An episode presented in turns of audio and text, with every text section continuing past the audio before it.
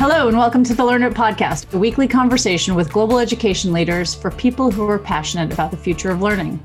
Our aim, to introduce you to changemakers who are reimagining what students need to know, how they will learn it, and ways technology can help, or not. We look at learning in traditional settings, schools and universities, but also outside of them, after school, at home, and of course, at work. In our second series, we're looking at how schools are coping with COVID nineteen, including what lessons we will apply to the hopeful aim of building back better. Topics we obsess on include nimble innovations, closing equity gaps, and ways to prepare students with the mindsets and skills to thrive in what is proving to be a very uncertain world. I'm your host, reporter and author, Jenny Anderson. India has one point five million schools, fifteen times as many as the U S, and three times as many schools as even China. It's home to four hundred seventy-two million children, meaning it has sixty-six times as many children as Finland has people. So when it passed a comprehensive new education policy in twenty twenty, it's safe to say it's one worth checking out. We're lucky to be able to do that today with Arunabh Singh, principal of the Nehru World School and part of the Central Board of Secondary Education, which is helping to set the standards for the national education policy. The changes here envisioned are huge, attempting to move India's education system away from a narrow, academic, high-stakes test focus to one based on thinking and questioning, on creativity and flexibility, on no hard separations between arts and sciences, between curricular and extracurricular activities, between vocational and academic streams. It is a quantum leap. It is revolutionary. And we are at a stage of, of development in a country where Uh, incremental change is not going to help us. We have to brace ourselves and take this new orbit. There is no other way for India to progress. We will have to put all that we have behind this and run with it. To do this, the policy adds three years of mandatory play-based preschool and looks to equalize pay for all teachers from preschool through to secondary school. It shifts the focus of learning from the what, the content, to the why, inquiry. To do this, it proposes fewer exams, which students can take more often, and which ask fundamentally different questions. It proposes more interdisciplinary learning and changes how teachers teach, more asking questions and offering answers. It reimagines what support for teachers and schools looks like, trying to match those who need help with those who can offer it right then, rather than standardized trainings for all teachers at the same time. It will require a massive shift in mindset from teachers, from parents, from policymakers, and for it to happen, it will require a lot of money, a doubling of education expenditure from three percent to at least six percent of G D P. Arunabh talks about previous attempts to reform India's curriculum and assessment, why those didn't really work, and importantly, what needs to happen to get this policy from paper to reality. Arunabh, thank you so much for joining us. It's a pleasure. India feels like a country that takes education very seriously. How big a deal is this national education policy as a policy shift? Are people talking about it around the dinner table? It's big for us, uh, considering that the last time we had an education policy, I was in kindergarten. It is big. Uh, uh, people are excited about it. Uh, they're also confused. A lot of parents have come in asking, how does this impact my child? How soon will we start to see what the policy talks about in action? So after the pandemic, this is probably the second most uh, widely discussed topic in, in India right now.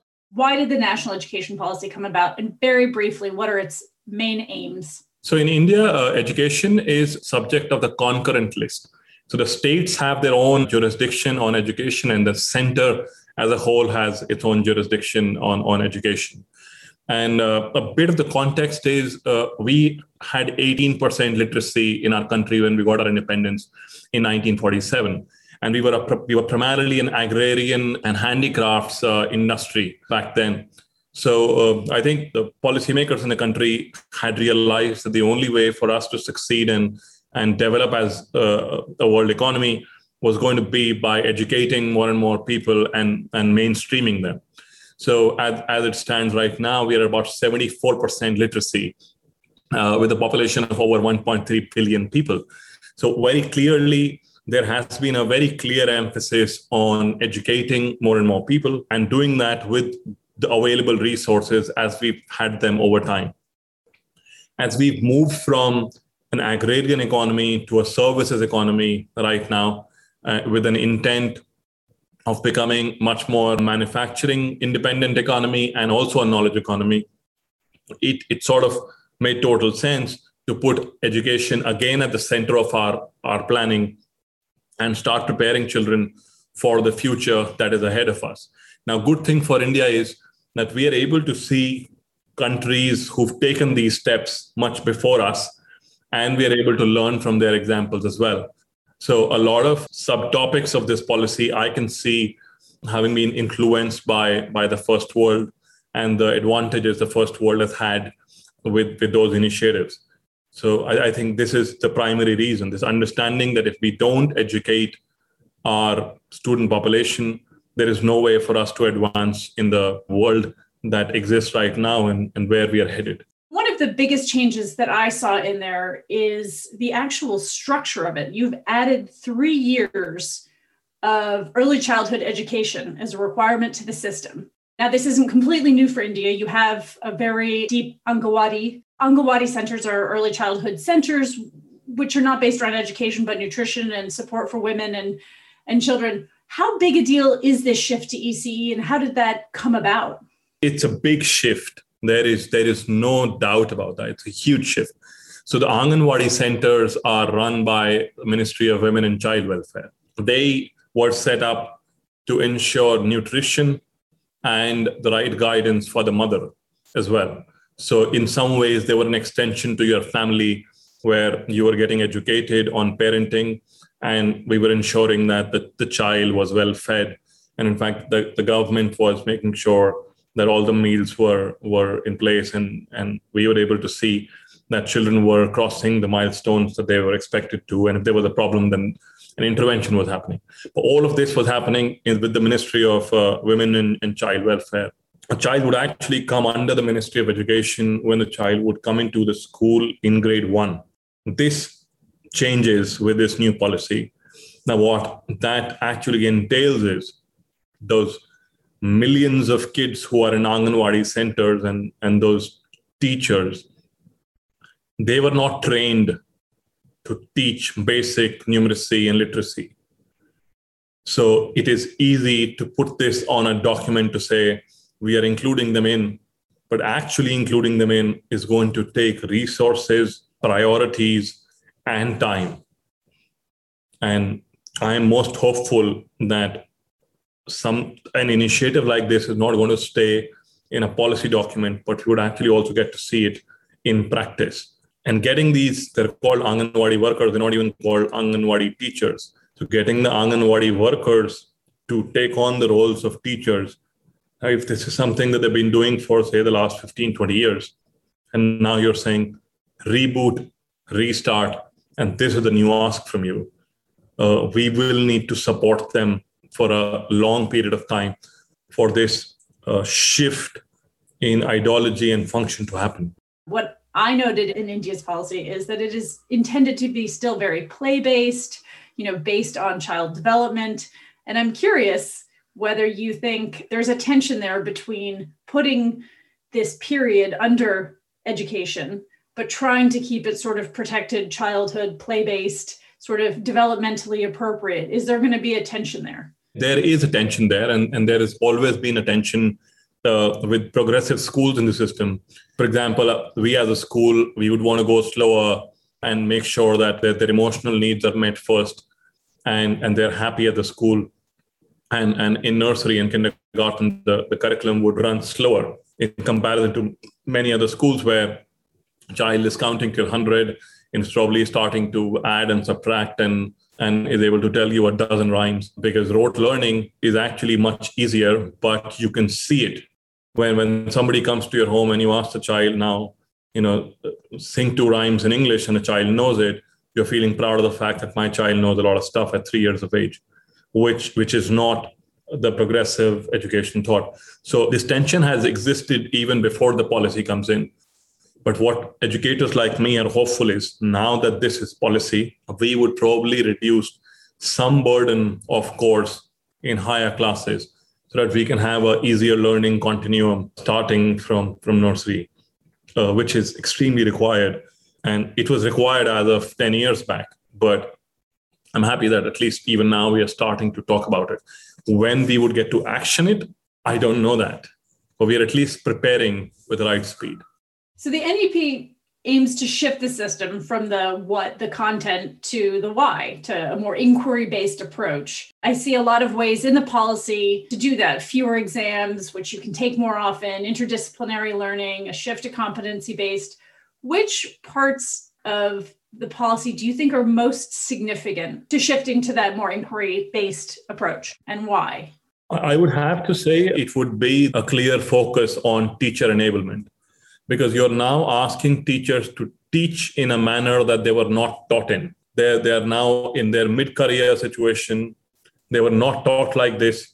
They have been teaching uh, with the previous mindset, and their children have been getting great results. Now you're saying, actually, reboot, change gear. And no, no, no, you don't tell them the answer.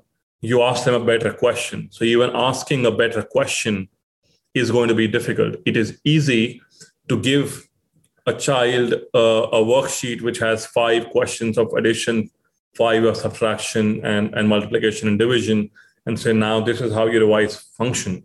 It is much more difficult for you to say, here is one answer, answer is forty. What is the question? And then allowing children to come up with twenty plus twenty and thirty-nine plus one and eighty divided by two and whatnot. And, and allowing for that class to go into this in, independent learning space and, and children to come up with a one-page question, answer to which is forty. For this change of mindset of the teacher, you would not only need to train her, but to support her, and also make sure that through national initiatives, you are changing the mindsets of, of parents as well. So in India, we we take great pride in, in knowing multiplication tables up to twenty-five. It's it's quite normal for a child to know multiplication tables up to twenty-five. And, and I remember when I had first come to U K for my master's, uh, when I would go to a departmental store and this person would be using the till to calculate how much I was going to pay, I used to derive a lot of pleasure in having the exact change ready before this person tells me. Because because every time they would pass one thing on the tail, it would show me how much more.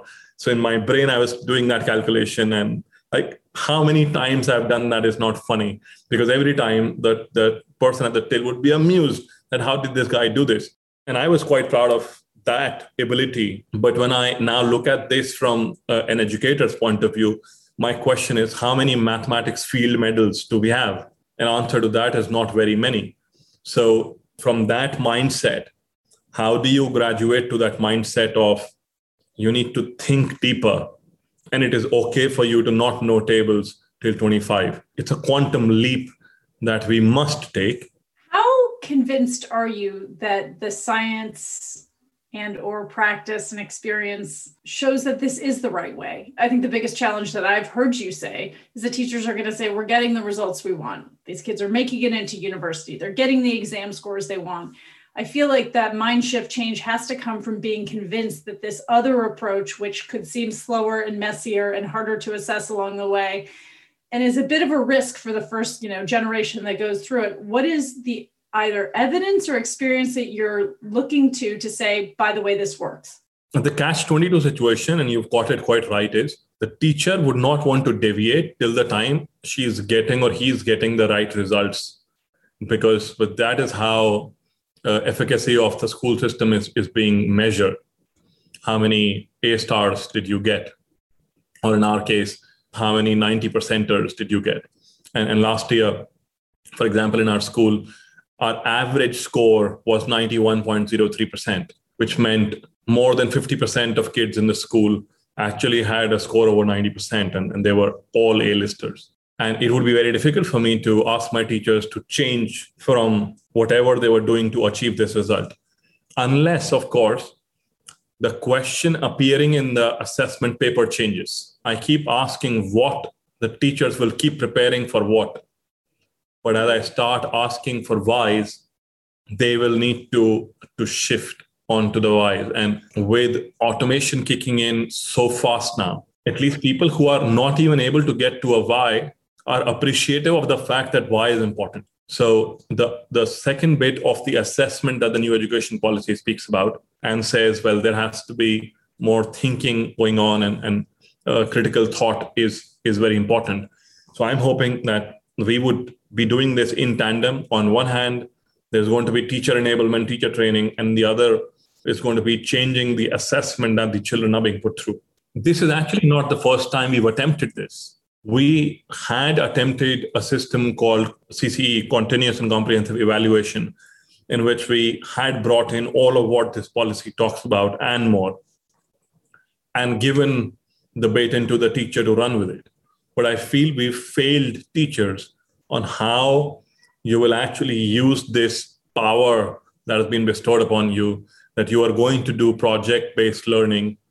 Children are going to make those projects and you will have the power to assess them on it. But in a science project, what is it that you're really assessing? Or what is a good math project? It is, a, is it a project that looks good?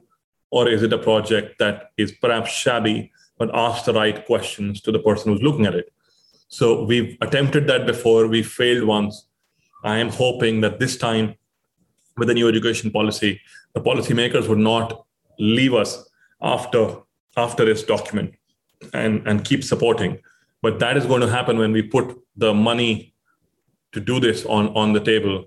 The policy also talks about we need six percent of our G D P to get there. We are currently spending about three percent of our G D P on education. I want to really dig into two things you've just said, changing that assessment from the what to the why, and this teacher enablement, because if what you're saying is that last time there wasn't the support for teachers, then hopefully the attempt this time will be to provide that support.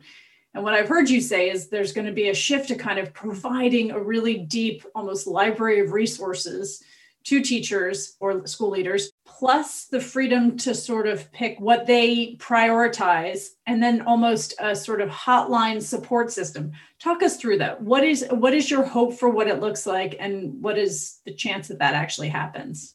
India is, it's, it's not just a country, it's, it's a, within the country, it's a subcontinent. It might sound uh, funny to you, uh, but people think that we speak Hindi in India. But I think we what just, just a little over fifty percent people speak Hindi. English is actually the second most commonly spoken language in India. And then we have regional languages and we have regional cultures.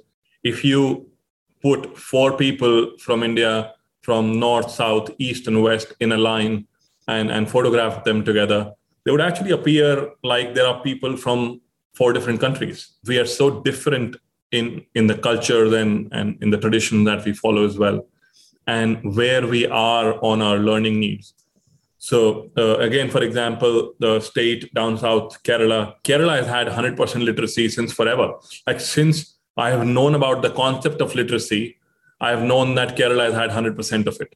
But as you uh, go to some other states, we, we've not been as lucky, or education hasn't been as valued in those spaces. So when we say teacher support, actually, we are going to need much more teacher support in some areas and not so much in the others. And it's not just teacher training and enablement that we're going to need. We're going to need uh, money being put on the table to, to get the best talent into education.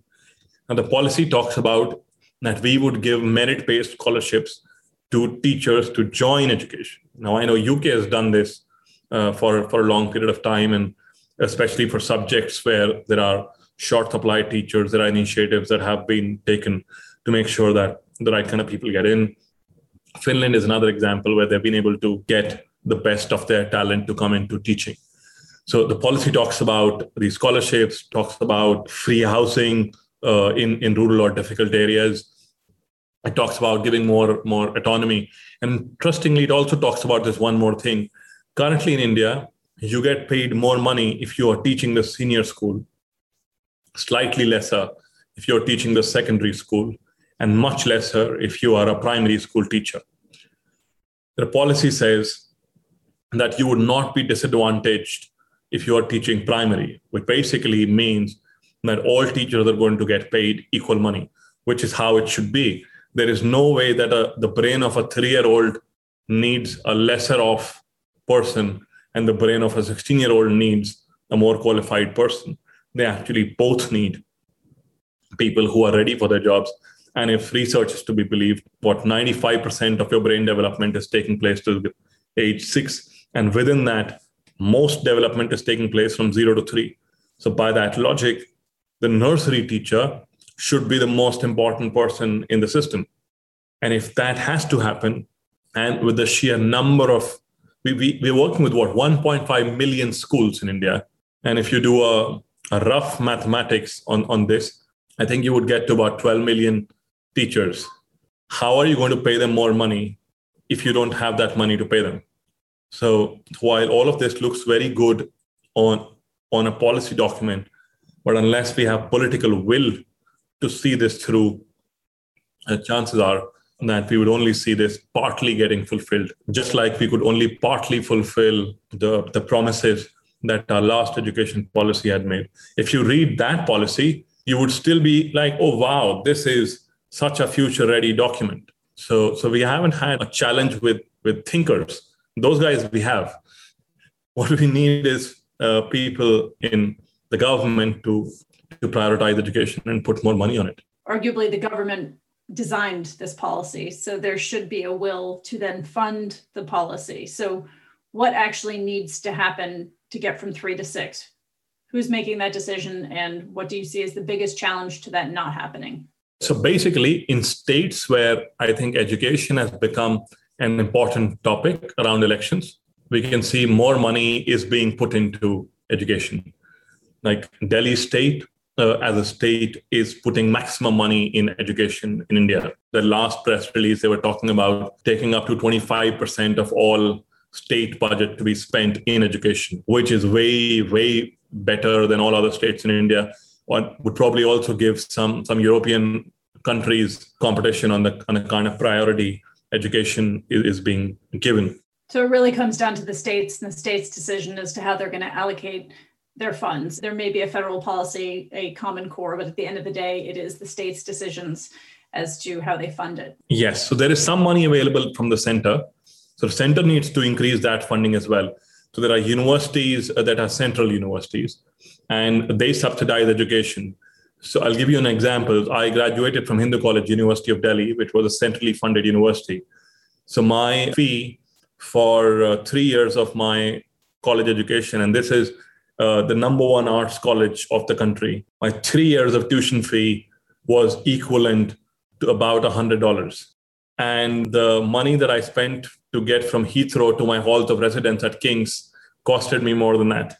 So the government has done some great work. Uh, you often hear about uh, I I Ts in India.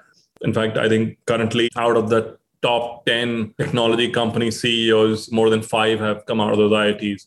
So all of those have been subsidized by the government, and management colleges get subsidized by the government. So the, the center puts in a lot of money and makes these central government schools and central government universities. So they, they do have deployable assets.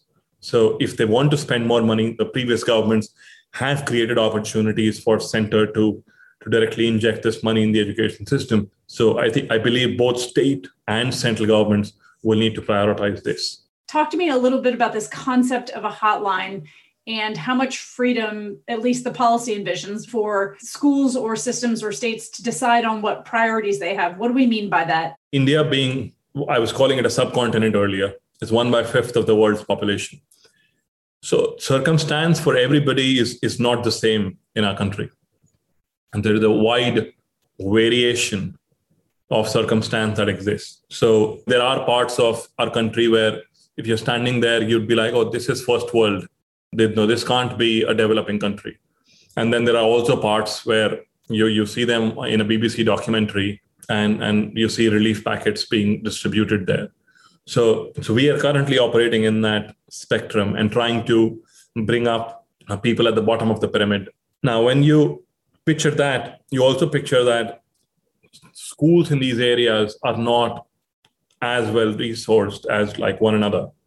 And in terms of the physical resources in the school, but also the, the teacher skill set or the school leadership skill set. There is a spectrum or a bell-shaped curve that exists in that space as well. When you try to make, for example, thinking students Some teachers are going to find it easier because they were already on such a course. Many others are going to find it much more difficult. A lot of school principals are going to find it much more difficult. And you can't keep going back to them and saying, now this training program is happening, and then two weeks later, another one, and two weeks later, another one. You can support with training, but only so much. So the vision is that we create a network in which I can call out for help as a teacher or as a school leader and say, I need assistance on this particular portion of the journey that I am on. There may be a government representative who has some information about it, but for sure there are countless others who have actually traversed that journey maybe last week or last month or last year. So if we can put all these people on a on a common dashboard and allow for them to seek assistance and to assist others and motivate them to do so, we would have traveled a, a long distance in that journey. So this is where the concept of a hotline is, is coming in. If I'm stuck somewhere, uh, either administratively or in my teaching and learning process, I should have resources that I can call upon and say, help me solve this. And that solution could come from a template. The solution could come from a workshop, or the solution could come from being twinned up with somebody in a similar circumstance. Let's talk a little bit about assessment, because I think that's important. I mean, as I understand it, instead of exams being held every academic year, students will only attend three exams in classes two, five, and eight. That's the policy proposal. And board exams are going to be held for classes ten and twelve, but redesigned. Standards for this will be established by an, a new assessment board, and they will be more holistic. They will not just be subjects. What exactly is that meant to look like? And again, how realistic is that? Apart from that sentence in that document, we haven't got any clarity on this yet. So, so your knowledge and my knowledge on this aspect is exactly the same. But this, this is actually not saying that you're not going to assess in other classes. This is saying that the state is going to bring in an assessment at these different stages to find out if learning outcomes are being met or not. Also, with the right to education policy that came out in two thousand nine in India, till grade eight, you cannot fail. So everybody is getting till grade nine. That, that's where we are at right now. The belief behind that policy was that let us make sure that we are able to take up as many kids as we can into the education backbone and, and not leave them behind, which was certainly the right intention. But what eventually became of it was the students and the teachers both realizing that nobody is failing till grade eight. So as a primary teacher, I know all of my children will go to middle school. As a primary school, all my children will go to middle school. As a student, I know nobody can fail me. So we are taking a step back from that position and saying, actually, we are going to do these uh, assessments on these milestones, figure out what is it that the system is lacking, uh, in a way taking onus on the system and not on the child, looking at that statistic at that level. So for example, at grade two level, what percentage of our learner is able to do literacy and numeracy that a second grader should be able to do. And then using that data to retrain our staff and reorient our school leaderships. So that is the intent of bringing in these, these milestones, which currently come in when the child is fifteen years of age. That's the first time the system is testing them. What some skeptics of this are fearful about is that if they start asking content-based questions in these milestones, the work that we were able to do on skilling, on overall development will take a backseat. I mean, I'm very hopeful and I'm praying that they make them as checkpoints for are the right kind of skills being developed in comparison to have the right concepts being memorized. I also noted the report cards will be holistic, offering information about the student's skills. Do we know like what skills we're assessing? So this is being taken from the continuous and comprehensive evaluation I'd spoken about earlier. So in that, there was room for parents to put in their comments and for the teacher to put in her observation. But as soon as you do this, you are making the report card quite subjective. You can make something subjective when there are one hundred people involved. It is much more difficult to make it subjective when you've got one-fourth of the world's population of students in your system. So what skills are we talking about and how we will judge those skills? These are mind-boggling numbers of when you move one decimal somewhere, how much impact it, it eventually has. Short answer to your question, we don't know which skills we're talking about. That information is not out just yet. Uh, but we do know for a three sixty degree report card to uh, to function, this will need orientation of teacher, student, and the parent. And in a lot of cases, it is a first generation learner in the classroom, and the parents hadn't had that opportunity to get into a classroom. So how are we going to bring this parent in to this report card and holistic learning is something that we need to genuinely think about, ponder upon, and find answers. How does the national education policy envision using technology, and what needs to happen for that to become a reality? So the, the new national education policy is looking at connecting the teacher and the school leadership to each other. I don't see a clear way ahead where we are saying we are going to start using technology to teach all the children in the country. I think we are far away from, from that reality. But if there is any silver lining to uh, the pandemic that we are going through, is its applicability to education and an understanding that if used well, we can actually use technology to enable learners.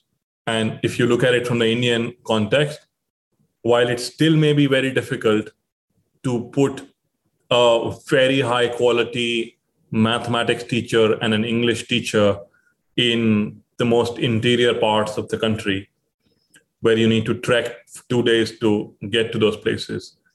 But it might be easier to install some technology there so that that teacher sitting somewhere else can actually interact with learners. So, but this document was made before the pandemic happened. So when we are making these standards documents right now, we are looking at these new realities and suggesting that this technology can be used much more. Another thing that has gone well with India is that our cost of internet in India is super cheap. And if anything has gotten cheaper over the last two decades, it's the cost of internet. Uh, so, so right now I could be getting like two G Bs of data uh, per month for, for one pound or one dollar and fifty cents a month. So the cost of internet has gone down. And uh, again, previous governments have, have got that right. So we, we have the capacity to do it. Now we are coming to the question of intent of doing it. You talked about the mindset shift that's required. And I wanted you to just finally address what will happen with parents, which strikes me as one of the major sticking points, and teachers. Are teachers on board with this? Did, it, did the teachers union oppose this plan? Are they embracing it? Is there a strong teachers union? Depending on which side of teacher unions you're on, we don't have a strong teacher union in the country. As an educator, I think it, it's a good thing. That there are unions to make sure that teachers' rights are taken care of, but we don't have a situation where a new initiative is blocked by the teachers' union uh, because uh, they feel it's going to inconvenience them. That's not a roadblock uh, that we're perceiving. Uh, the parents uh, will will only adapt to this over, over a period of time when they would see that this new way of learning is still getting the marks or is still getting my child to, to that uh, to that university. I don't know if you referred to this book by this author called Wren and Martin uh, in the U K, but when I was growing up, so there used to be a book called, uh, it was just called Wren and Martin, uh, which was the author. It was a red color book. Every English teacher carried it. So now uh, in the school, we don't carry it. Uh, we, we now use phonics and we use uh, tons of other things to teach English to our students. But grandparents who are in education often come to us and say, why is my child not using Wren and Martin?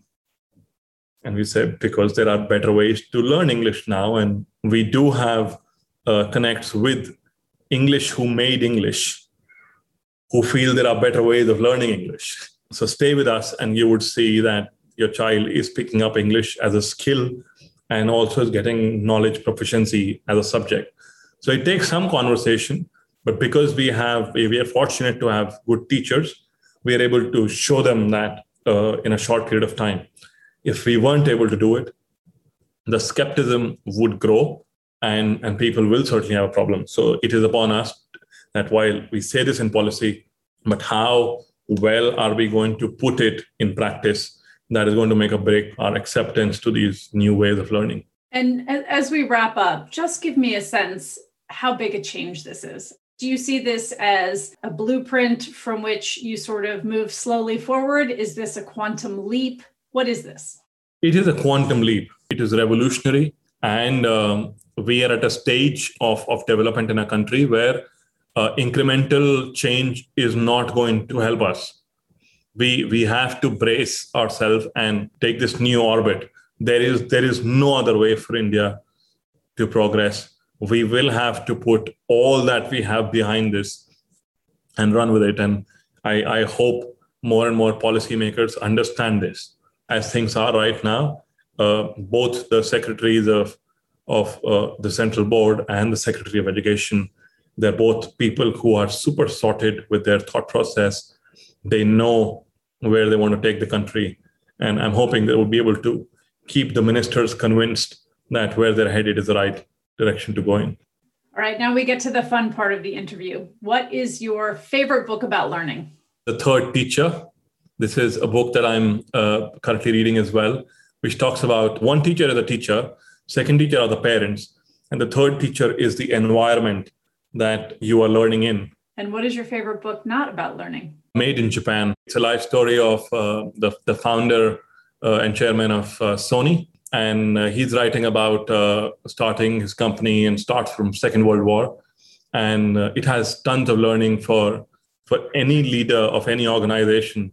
And what are you binge watching? There is this interesting series, but I haven't binge watched it, uh, called Blacklist. It's fantastic. Arunabh, thank you so much for joining us. It was a pleasure to speak with you. An absolute delight. Thank you. I think what really strikes me about this conversation is the scope of India's ambition with this blueprint and the way it all has to fit together to work. The plan calls for three years of play-based preschool, a radical and evidence-based change. The hope is to develop core thinking skills from the youngest age. And that fits into the next two stages of education, which are also meant to be more about thinking and not just regurgitating. To do that, you need to change assessments, as Arunabh said, from the what to the why. And that means training and really supporting teachers to radically change their approach to asking better questions rather than offering answers.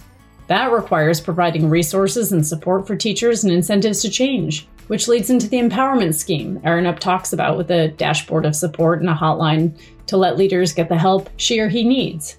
Then there's convincing parents this approach is what's needed for their children at this moment in history. It's a monster of an undertaking, but one that so many countries need to take, in their own context, of course. It feels promising, but of course, will the government fund it? Will teachers support it? Will parents buy in? This is one to watch for sure. Thanks for listening. We'll link to the items mentioned in today's podcast in the show notes. If you enjoyed the show, please subscribe and share it. And you can find out more about our community of global education leaders and upcoming meetups by joining our mailing list at learnit dot world. In the meantime, stay safe, stay curious, and see you next week.